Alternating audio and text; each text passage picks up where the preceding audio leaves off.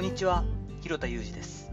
スポーツトレーナーとしてアスリートスポーツ現場でトレーニング指導をしたり、スポーツ施設や現場のディレクションをしたり、トレーニングやトレーナーの働き方について情報発信をしています。最初に告知をします。来月6月10日の土曜日の夜8時より、私のライフワーク的なセミナー、トレーナーに必要な10年後も生き残る戦略2023というものをオンラインにて開催いたします。詳細の方興味ある方はですね、URL 貼っておきますので、ぜひご覧ください。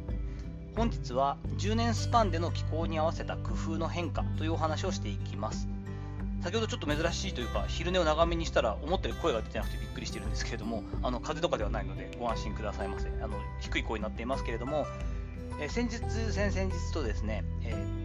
高校3年生の娘の、えー、サッカーの方の見学に行ってきて、1日外にいるという感じだったんですけれども、改めて暑いなとね、5月ゴールデンウィークなんですけども、暑い暑い日差しの中のゴールデンウィークになったなと関東は思ったりしています。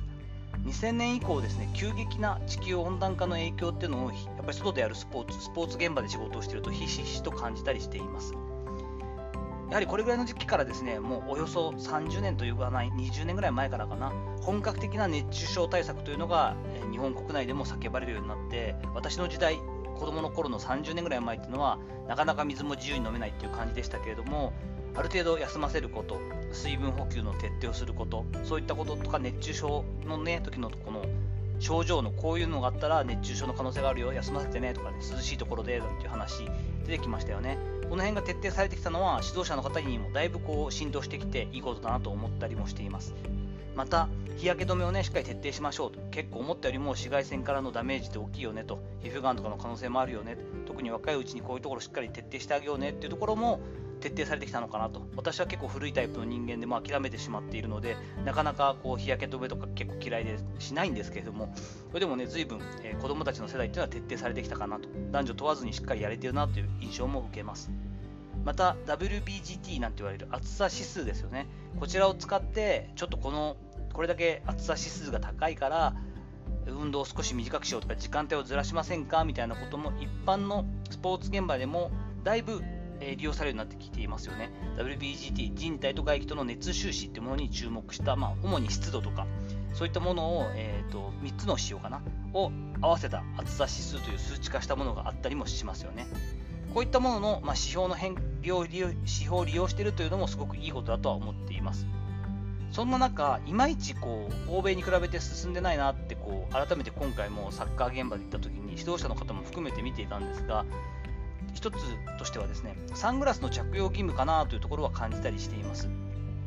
私自身も、まあ、目が悪くなってきたこともあるし、ちょっと、えー、老眼が進んできているのもあるので、視力の調整が難しいんですけれども、個人的にはですね、まめに土入りのメガネを普通にかける、そして裸眼で見る、あとはその土入りのサングラスを使う、こういったものを使い分けつつ、特に日差しの強い中ではですね、帽子とサングラスは必ず着用するようにしています。そのことによってですね、ここ数年に関しては必ずこのペアでやるんですけれども、高い確率で今まで起こっていた炎天下でのこう、なんとなくだんだんぼーっとしてきて少し頭痛があって、えー、室内とか屋内に入ってきて、水分補給とかした後も少し頭痛が、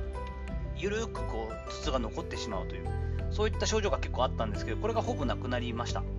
まあ、熱中症の一部かもしれませんけれども、特に目からね、日焼けをしたりとか、結構疲労が、熱疲労が入るってことが分かってきていますから、ここの部分を徹底的に避けるようになったことが一つの影響を受けているんじゃないかなと思ったりもするんですよね。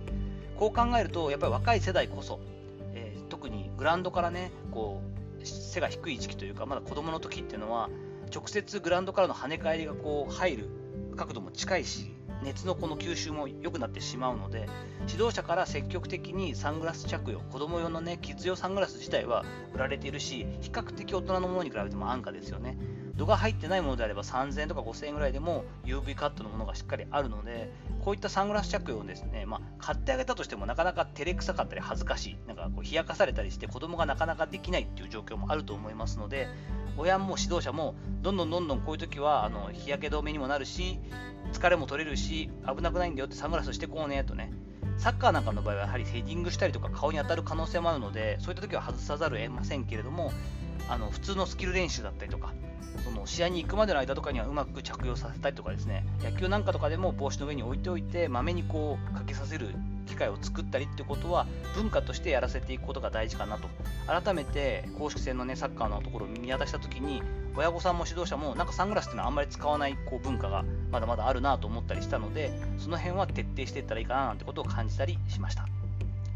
さていかがだったでしょうか。本日は10年スパンでの気候に合わせた工夫の変化ということでですね、まあ、環境随分と、えー、その温暖化が進んでいる中でですねもうちょっとうまくサングラスも使ったらいいんじゃないかなって特に子供たちにもサングラス使わせたいよななんてことを思ったのでそんなお話をしてみました。本日の話のご意見やご感想などあればレター機能を使ったりコメント欄にお願いいたします。いいねフォローも引き続きお待ちしております。どうぞよろしくお願いいたします。本日も最後までお聴きいただきありがとうございました。この後も充実した時間をお過ごしください。それではまたお会いしましょう。広田裕二でした。